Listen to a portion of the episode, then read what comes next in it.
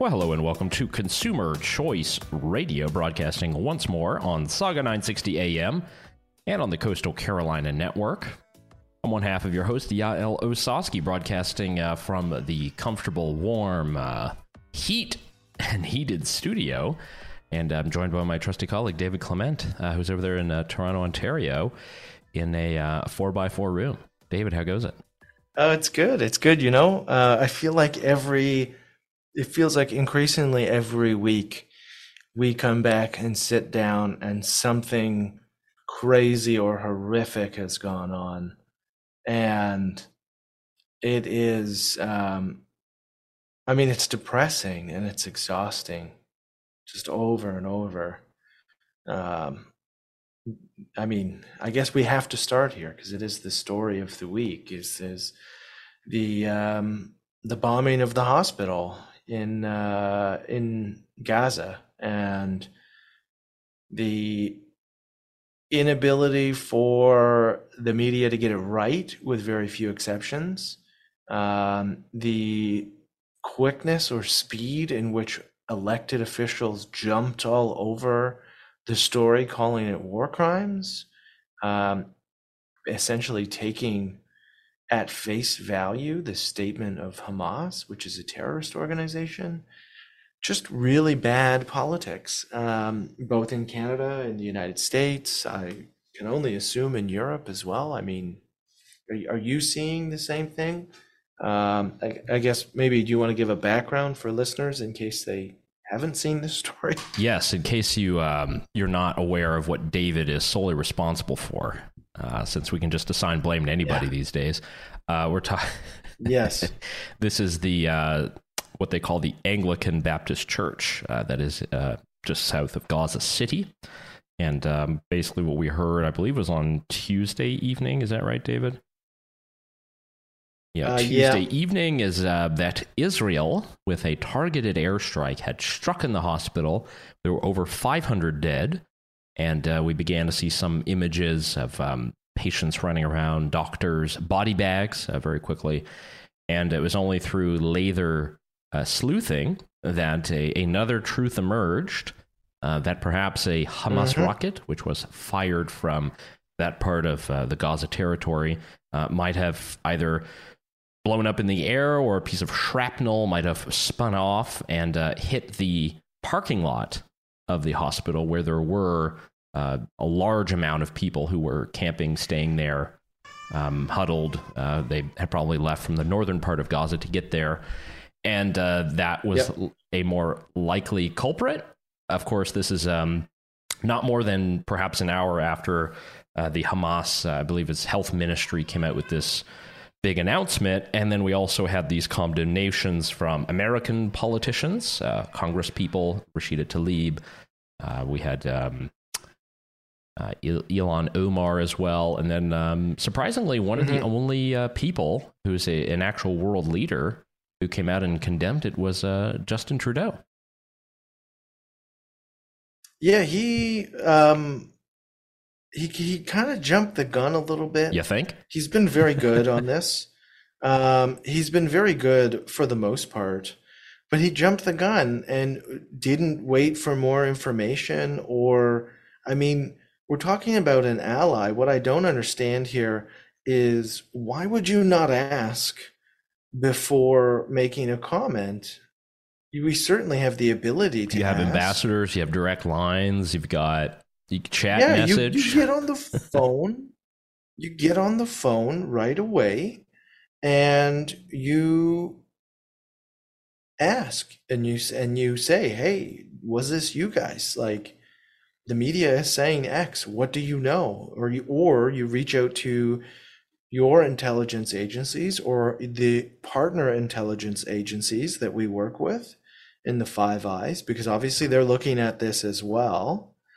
And you ask is is this what happened? And i don't know why people didn't do that. And the the issue is there's no retractions yet and there's no uh backtracking it, would appear as though no one is going to walk this back.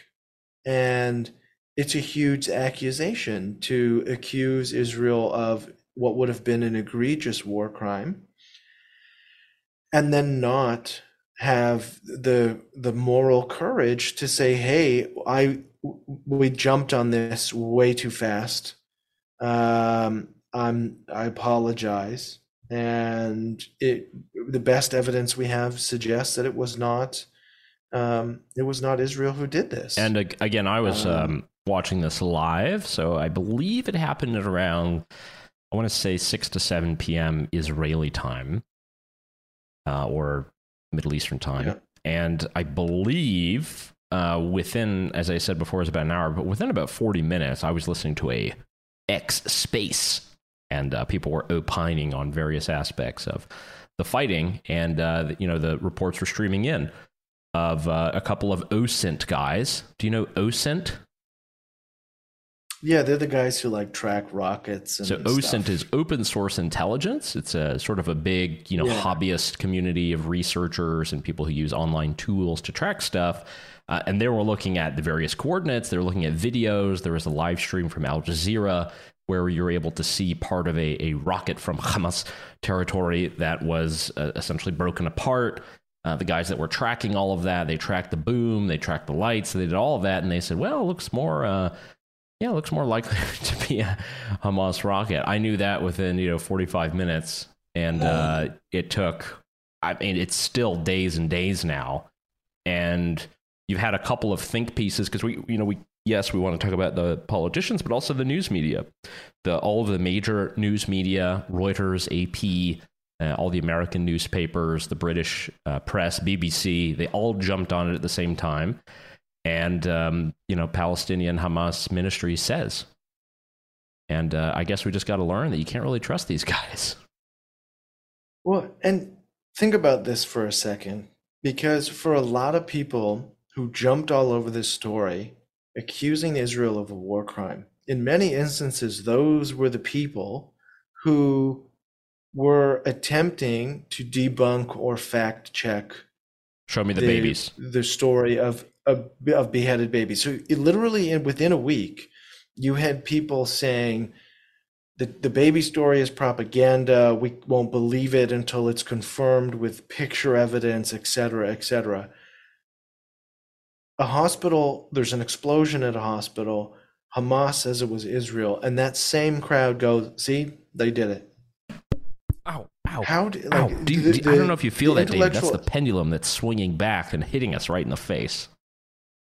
It's, it's disgusting. It is disgusting.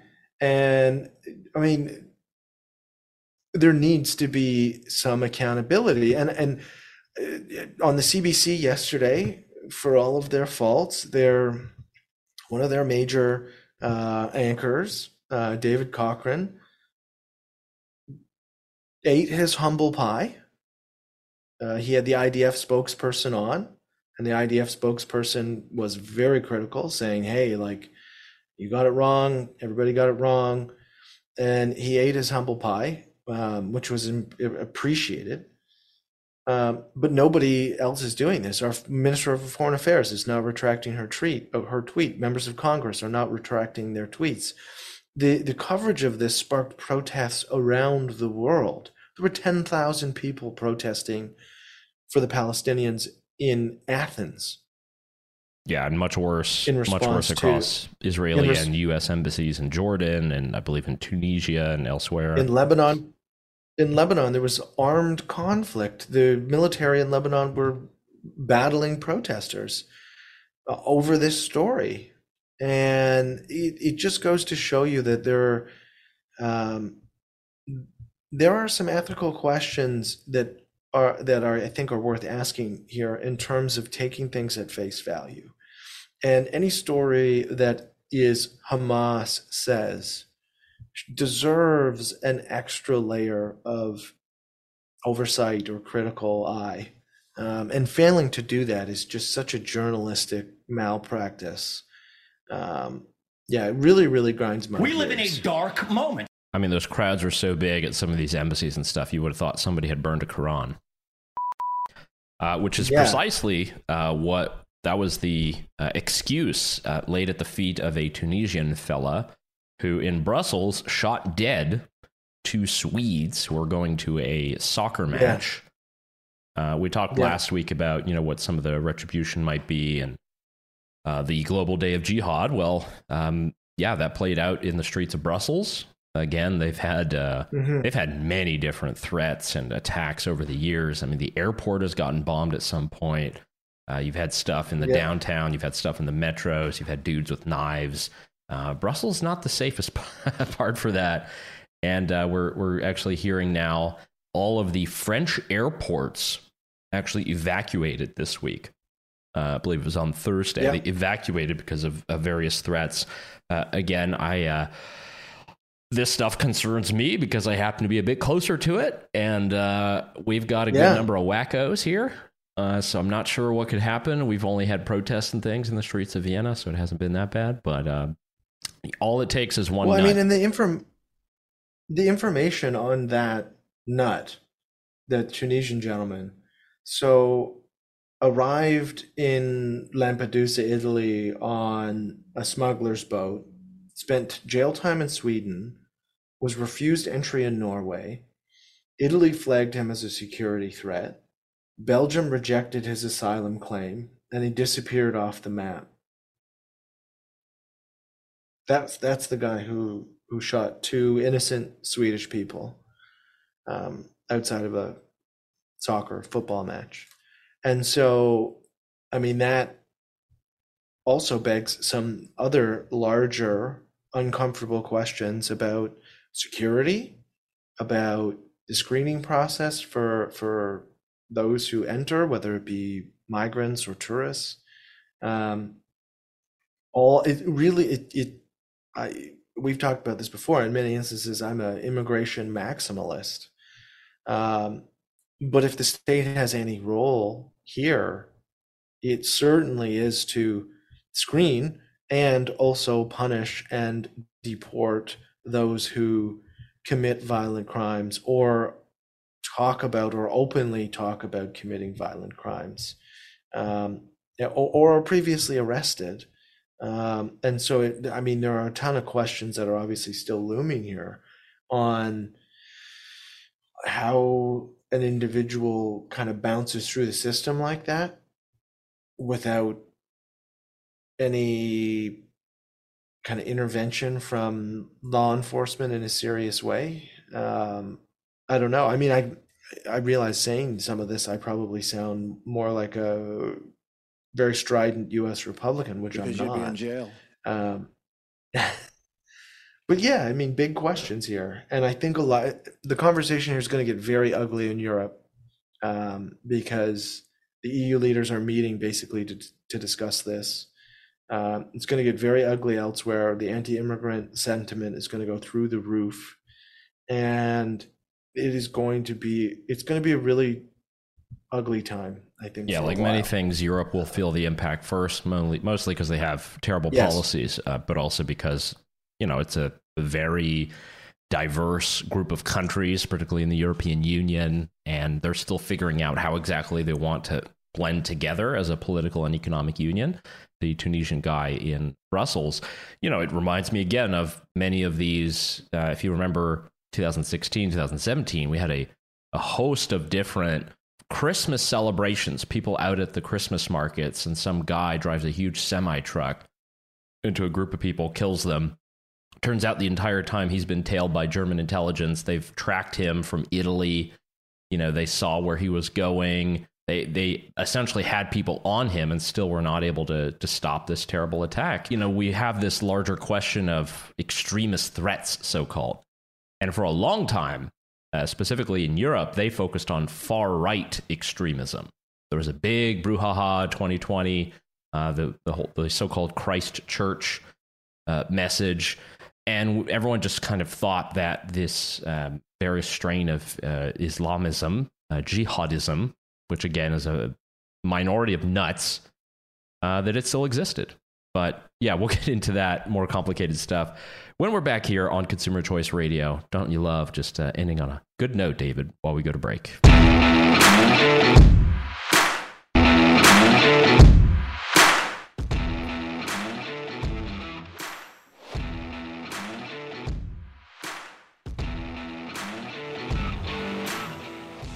And we're back here on Consumer Choice Radio. Uh, definitely hit the somber news at the top of the program.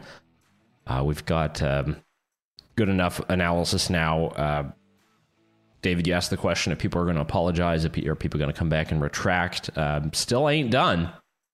Um, that's the one thing about the internet. Things kind of live for a long time. so I'm not sure what we're going to see there. There'll be some pressure uh, that's built up. But I did want to go ahead and let, us uh, get a bit more positive and fruity uh, if we're able to do that. Does that sound good to you? If we can get a little bit fruity, that sounds good. Yeah, I could use a little, fun in my life at this moment. A little fun, a little fruit. Uh, why not? This is um, conservative leader Pierre Poilievre, who has now become the celebra- celebrated uh, figure on, uh, I would say, right wing Twitter or center right mm. Twitter for uh, yeah. for this exchange uh, in is it Kenowa? Is that in BC? I believe so. Yeah, I think it's uh, in BC. It looks nice out there. It's like sunny. There's a lot of vegetation. Or did you mean Kelowna? Kelowna, sorry. Yeah. What did I say? Kenowa? I have no idea.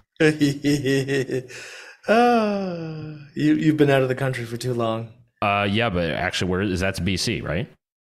Yeah, it is. You got that right. Yeah, it's different country than Quebec, but okay, we'll go ahead and play this. Um, on the on the topic, I mean, in terms of your sort of strategy currently, you're obviously taking the populist uh, pathway. Um, what does that mean?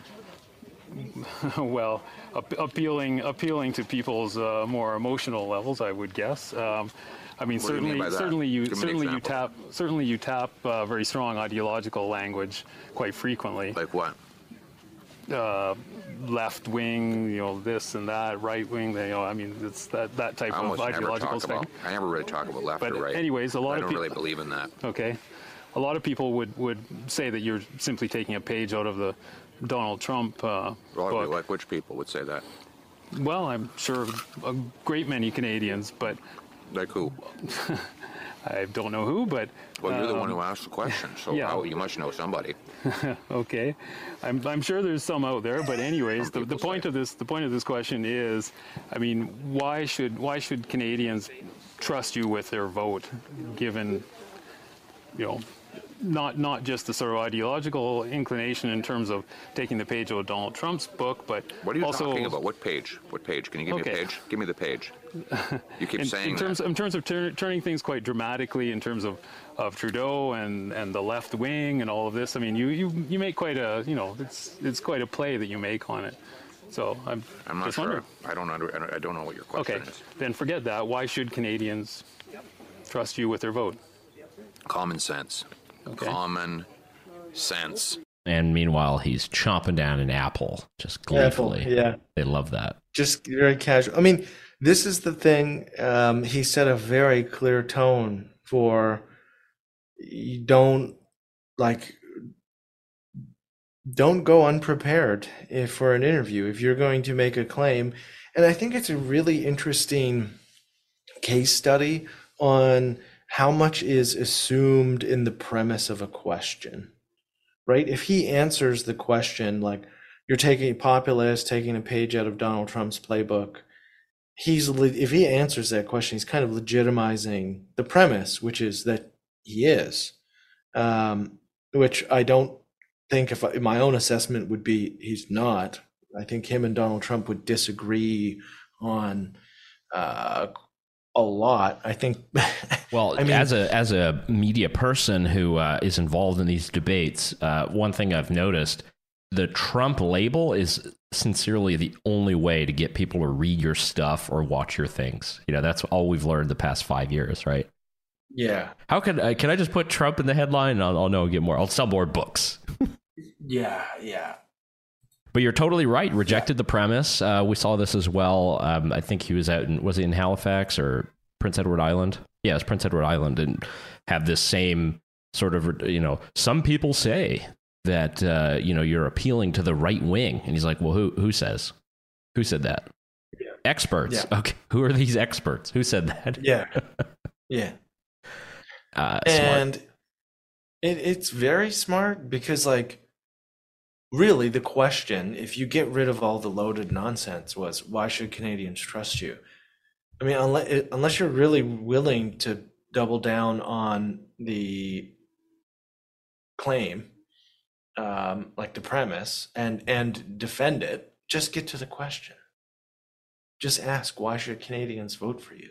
Yeah, but that's not the point. The point is to insert all of these little qualifiers to frame it in a way and you know, you do quite a play there. That's what he said. What, what, you're quite a play with the, you know Justin Trudeau. You know, left thing. So, like, if if that was me and I was gonna push, I'd be like, "Sir, I would have just repeated that sentence and just be like, you do you do really do a play here with the Justin Trudeau thing?" And I would be like, "I'm I'm I'm sorry, I, that isn't a sentence. That's not a that is not even a coherent thought. I don't know. Well, you've met you've mentioned uh, Justin Trudeau, who is yes our, our prime minister, uh, but you forgot to mention that under him we've had X number of deficits. So you could have gone that way too. yeah. So yeah, yeah it was uh, yeah. as many people are saying, as many people, some people are saying online that there was a master class in how to approach it. Um, I even saw a good old now right wing uh, Twitter influencer, but actor James Woods uh, saying, uh, "Way to go, Pierre." mm-hmm. Mm-hmm. Uh, but it's it's um it's a thing that many people have. Oh my God, I find myself doing it now. that various political figures have fallen to is this trap, and I have noticed that, and this is a kind of an aside, but many of the more skilled oratory folk who are uh, representing pro Palestinian interest in media.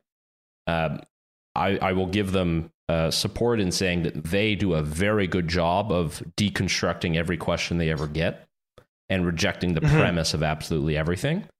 Um, sometimes you can call mm-hmm. that obfuscation. Um, sometimes they're just absolutely rejecting the premise of some of the things that they're asked. I saw this on on uh, what's his name there, Piers Morgan's show a lot the last week or yeah. two. Yeah, no, it's a good point. I mean, it can be used to avoid answering tough questions, right? You just spend so much time making a mess of what's built into the question that you never really get there. Um, or it's like, how do you define X? You know, how, how do you define uh, occupation? How do you define war crime? How do you define, you know? So it's also, how do you define populism? I don't know, like uh, reach out to people's like feelings. Yep. but but this is yeah, I know. This is where you got to be a little more prepared because if you're going to ask someone like is what is what Hamas did terrorism, and they'll be like, well, what do you mean by terrorism? I mean the definition of terrorism. Acts of violence against civilians for political goals. They would say, well, like the, you know, Israeli warships do that, and isn't that terrorism? And blah, blah, blah. It's a big circle. Yeah, yeah, but that's not the question. I reject the question, sir. yeah. Okay. Well, I, I think then, doing a good media masterclass on this would be um, pretty useful for a lot of people because. Yes. And, you know, we have gotten in our own positions, David, many of these uh, types of questions or concerns, whether it be with uh, friendly or unfriendly media, as it were. Mm-hmm. And I think Piaget does create a very good template for people. And, you know, don't just accept the premise, don't accept their framing, push back. Yeah. And I just I love the way for some reason I'm so drawn to the way he says common sense. Common sense. the way he did it so yeah, slow and deliberate, you know, while he has the incredibly juiced apple, which got none none of it got in his shirt, by the way, which I don't know how he does. I've ruined too many t-shirts biting apples. And then the glasses in the other. He's just he did a very good job, yeah. Yeah. Common yeah, no, sense. Common sense. Um, yeah, I mean, and the latest polls have him up by like 100 seats on the Liberals. I did want to talk about this again. Um, uh, too close to call on Twitter. His name is Brian. Um, is it Bougeault? Bruget. Bruget. Bougeault, uh, still yeah. suspended on the Twitters. Yeah, I didn't know what he did. Uh, it was something. It was something around the Nazi in Parliament, and yeah, you just can't use that word really too much. Uh, oh, God. On it. the internet. Okay. Uh, but but I saw that, and it's reminded me again about uh, if we could relate to the first story. There's this very large uh, industry complex of disinformation reporters.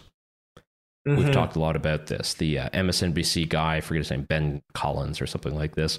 Um, you know, they do that's what they do. They're online, you know, they cut down these conspiracy theories and disinformation agents and blah, blah, blah.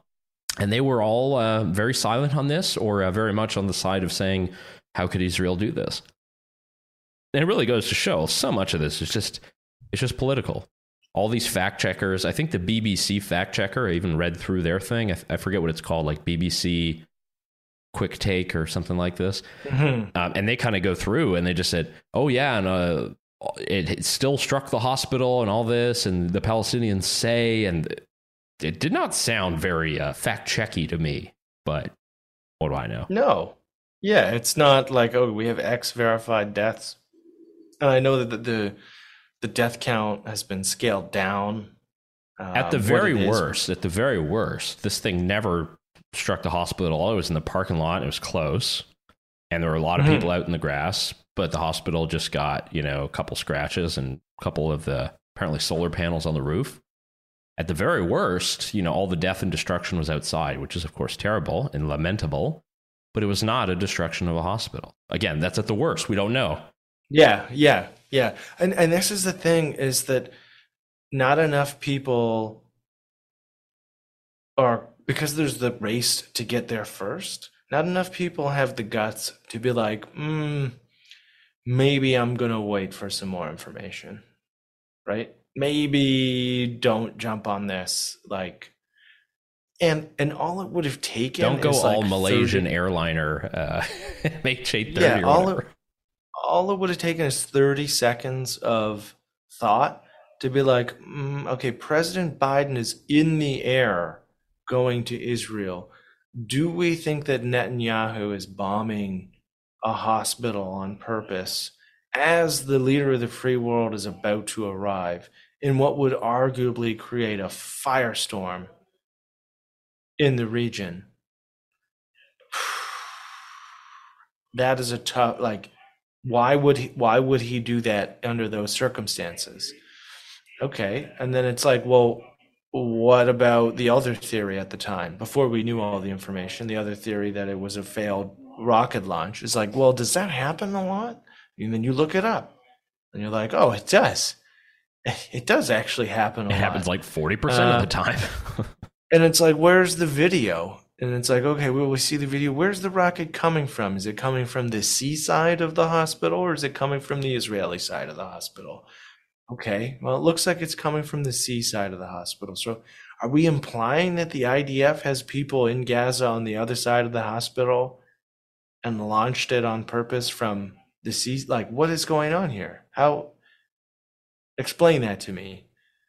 Yeah, and um, all the all newspapers, um, I've tried to go back. I've, you know, I'm looking at New York Times and all these other things. Like uh, even they, they still had up their headlines for a long time, and now they're Mhm. they're kind of coaching or putting together, couching their stories in this kind of oh well, it's the fog, we don't know, Mm-hmm. and it's like I have I got all the information I needed to know within that, those first 45 minutes on X following like three Yeah. randos on Twitter. So Yeah.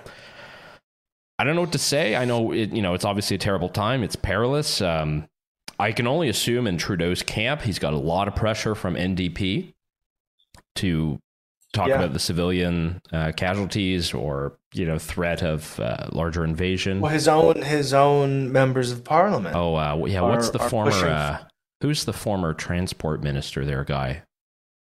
He had to delete his stuff. Uh, pretty. Is it Omar or something? Is he now? I don't remember. Oh yeah, yeah, yeah, yeah.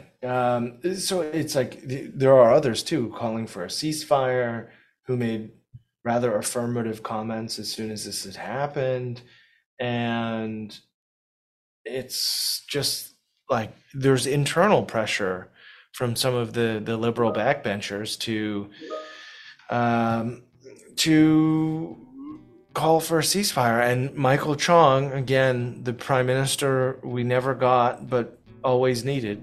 Uh, I'll have to explain more after the break because I hear you interrupting me with the uh, yeah. See, segue cease music. fire your words, Dave. We'll be right back after this. Yeah.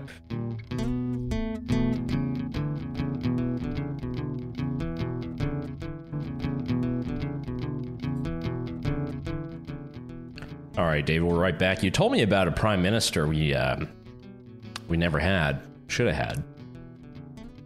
Uh, tell us more about that. Yep. To pique my interest. Yeah, Michael Chong.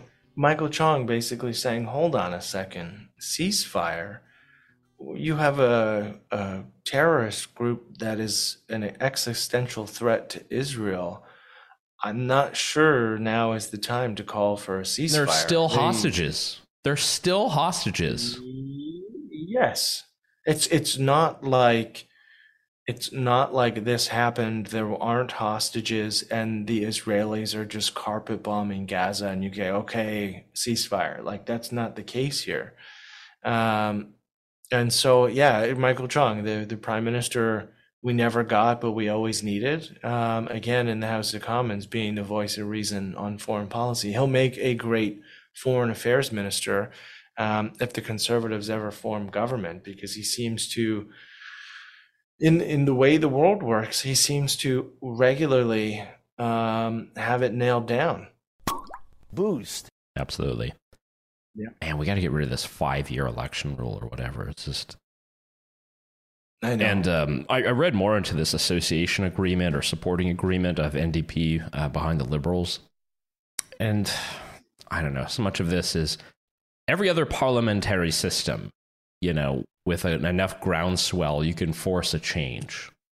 But this five Yeah. year, because people got tired of elections there too much for a little bit, I don't know. That isn't the whole point of the parliamentary system. Is it's essentially there's pressure from the people at all times and all moments. This seems like a strange like time lock. Essentially, it's like remember all those great times. Let's let's put them in this uh, you know this time device. Uh, let's let's put them in in the our lock keep for five years, and only then will we be able to unlock and go back to the past. I mean, I think part of the problem here is that um, the polls are bad for both the Liberals and the NDP. And so they may just be looking at this like, well, let's wait because it can't really get much worse than this. Right? The conservatives are on the cusp or on, in like very strong majority territory if, if the polls are accurate as of right now the NDP are exactly where they were in the last election, and the Liberals are down, I don't know, 95 seats. Um, and so they may just be looking at this like, okay, well, let's wait out the clock here and uh, prolong this because if we're going to lose, um, we don't need to lose today. We can lose in 2025. oh man. Well, I mean, it's very crude to say, but um, I mean, in theory, the more time they sit on this, the more time they get to govern and do whatever it is they want to do. Um, they also, the more time, the more opportunity it is for mistakes to be made from the conservatives to try and capitalize on it. And so, I mean, I kind of just see this festering for way longer than it should. That, or the liberals realize that maybe this is the expiration date for Trudeau, and it's time to um, it's time to pack up the surfboard. have a new. Well, yeah, I mean, if they wanted to wait, but then also wanted Trudeau to step aside and do like a formal liberal leadership race and try and reinvent the party before a 2025 election, that's probably their best bet at not getting smoked. before Mark Carney comes in and sweeps the day. Uh, well, I mean, Mark Carney would arguably do worse against Pierre than Trudeau did. Let's bring but- in a central um, banker. we'll see how he does. not not yeah not um i mean if you're going to call pierre a populist putting up him up against a central banker would be just a, a lob that he would hit out of the park for a And quite slam. literally, literally an international central banker, having done it in uh, both London and Ottawa. yeah yeah not uh uh, just not a, not a good plan Well, David, you talked about expiration dates. I want to talk to you about the um, something that I think is a very positive thing that happened that we've almost forgotten about. It was over a year ago. Um, it was, I would say, the quickest founding and dismantling of a government agency in real time in less than four months, and it's very relevant to the actions of the past week. I'm speaking, of course, about the Disinformation Governance Board, founded what's the so status there? founded, announced April 27th, 2022. uh, at the United States Department of Homeland Security. The board's stated function was to protect national security by disseminating guidance to DHS agencies on combating misinformation, malinformation, and disinformations that threatens the security of the homeland. It was announced in April 27th, 2022. It was disbanded by August 24th, 2022.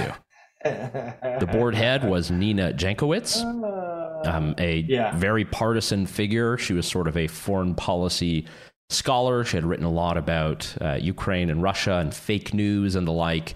And uh, basically, because of the outcry, and I assume the memes, uh, this thing got zipped up pretty quick, and uh, it was disbanded by Mayorkas, who's the uh, Homeland Security Secretary, and uh, we haven't heard anything since.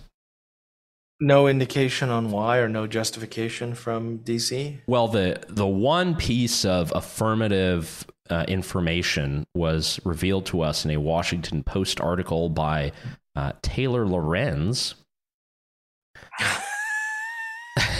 Every great story. Uh, Every great story starts Okay, with well, uh, with Taylor Lorenz, she wrote about uh, the disinformation board, and she said that it was because of quote uh, right wing attacks. So the uh, the actual story here is how the Biden administration let right wing attacks derail its disinformation efforts. And a lot of people who were involved spoke to her off the record and all this kind of stuff. And she lamented um, that people would uh, not be allowed to have so called unfettered conversations anymore, as it were. I can't help but just feel that she's upset that it's that that that that uh, agency or board or whatever you want to call it is gone because if that feel that would have felt like the perfect job transition. Oh, for that she was angling for it. You know, that's why. But here's the thing Yeah. cancel culture, when weaponized, is very good for people who are looking for, you know, a promotion or a new job. So Yes. she could have played it that way, but she just played the lamenting. And obviously, we don't need a disinformation board. It's ridiculous. It's ridiculous. And No. had we had a disinformation board, uh, at least in the last week, with many of the people in this administration, I could only imagine what we would have heard from this. I could only imagine the number of Twitter accounts or Facebook accounts or news articles that would have been zapped from existence, memory hold. Uh, I'm glad that there's free speech. Yes. Yeah, it's good. I mean, just think about the the OSINT account that you mentioned, right? Like at what point is that considered misinformation? And then at what point is it like, oh, actually they got it right? Yeah, but there's never going to be a government press Who's release ma- that says that. Yeah, but, but and then and then who's ma- who's making that call? Like who's sitting there going, hmm, this is wrong. We're gonna throttle this or block it or remove it or ask ask Twitter to remove it, which we know they've done. Um, yeah, just crazy. I mean, you remember all Crazy, these crazy. um, PolitiFact used to do this many years ago. You know, it'd say "pants on fire" lie. You know, uh, Yeah, this thing yeah, was yeah, wheeled out with a billboard every week that Trump was president, and um, despite um, Joe Biden having many so-called gaffes, um, you know, we haven't had that, and uh, No. no Pinocchios you're right. given. You know, there was the whole lie uh, tracker. You know, there's a whole Washington Post Mhm. website that was all about Trump lies, and um, Joe Biden was talking about talking to the uh, Prime Minister of Israel in the 1970s, and she was giving him a bunch of info, and then he relayed that to Antony Blinken at the time, who worked in the Senate. It was like I- I'm pretty sure he was like not even in college. what is going on, man? Come on, man. Yeah, remember in sixty? Remember in sixty-eight, Antony? And he's like, I was uh, twenty-one, so nope. Oh yeah, and you Um, know, I understand we all have an overarching uh, goal. Um, people who are in media, it's to get rid of the the Trump factor, the guy who broke everything. I did hear um, that the Trump folks are going to be filing a lawsuit against the uh, dossier Steele dossier firm. God, that doesn't surprise That would be me. very interesting to hear the court uh, Yeah. testimony and transcripts related to that one. Yeah, that doesn't surprise me one bit. One bit. lawsuits, lawsuits, lawsuits. Um, yeah, there's a lot, a lot of lawsuits in the news as well. There have been plenty that are ongoing uh, as it relates to Trump, but um, yeah, I'm trying to think. There's been one or two that kind of got my gall. There's been a lot of these tech lawsuits that have been filed. Uh, many have been struck down. Um, but you know, there's still a lot of rules that are being passed right now around tech. Um, Mm-hmm. One particular thing that's not necessarily a lawsuit, more like a rule, uh, is announced this week the uh, net neutrality proposal by the FCC. Mm-hmm. This is the idea that the internet service providers uh, that provide you internet should be public utilities, meaning they um, essentially will become oligopolies a la Canada and not be allowed to offer different pricing and would have to uh, basically segment themselves to regula- regulations and restrictions. That will not be good for the internet, not be good for investment in either broadband or mobile or satellite internet or anything in the future. No, and it's completely unnecessary. Right? We learned from the last debate about this. The world didn't fall apart, the sky didn't fall. None of the bad things happened that everybody says said was going to happen when net neutrality was peeled back. Th- that is the end of the debate. and you know everybody's walking around now at gigabit internet and you got google that's involved It- you know you wouldn't have all these other companies you wouldn't have starlink if we we had No. this and you know I'm, i think innovation has proven its worth once more oh no Yep. competition and consumer choice however could it provide value How threatening. how threatening to us at this time. So yeah, we are watching that. That's called the Title II classification. Uh, it's very nerdy, wonky stuff, but actually would impact a lot of different things. Yes. Oh man, I'm seeing a lot Absolutely. of articles from Reason now as well about uh, Ben Collins. That was his name. Who's the disinfo reporter? Well, yeah, because he had tweeted the link, the the coverage saying it was Israel, and I don't think that he's from uh, Hamas.com. I don't think he's. Yeah, I don't think he's taking it back. Ah, it's- And so it's like, dude, that's your job. I've heard this from many different uh, people. You know, a lot of journos are still cosplaying that they are in all the president's men, that they're going to uncover the scandal of the decade. And uh, instead, they Mhm. just, you know, funnel all this weird research on P tapes. And their dream does Yeah. not come true. their dreams die in a Oh, Moscow goodness. hotel room. That never happened. Yes. Yeah. Oh, somber note, David. what a But yeah, we've uh, we've got a little bit more that's that's cooking. Uh, a couple projects that we're really excited about at Consumer Choice Center. We've got um, one project on the prohibitionist. I'm very excited about, David. I know we'll be previewing Yes. that in the next couple of weeks. Hopefully, playing some clips of interviews that we've done with various researchers and uh, smart folks who uh, are waking us up Yep. to some of the international prohibitionist efforts. I know you've written a lot about that, Mhm. so we'll unveil that in the weeks to come. Yeah, I'm I'm very excited. The Fun Police, which is the project, um, is uh, it's going to be a good one. It's going to be a very good one.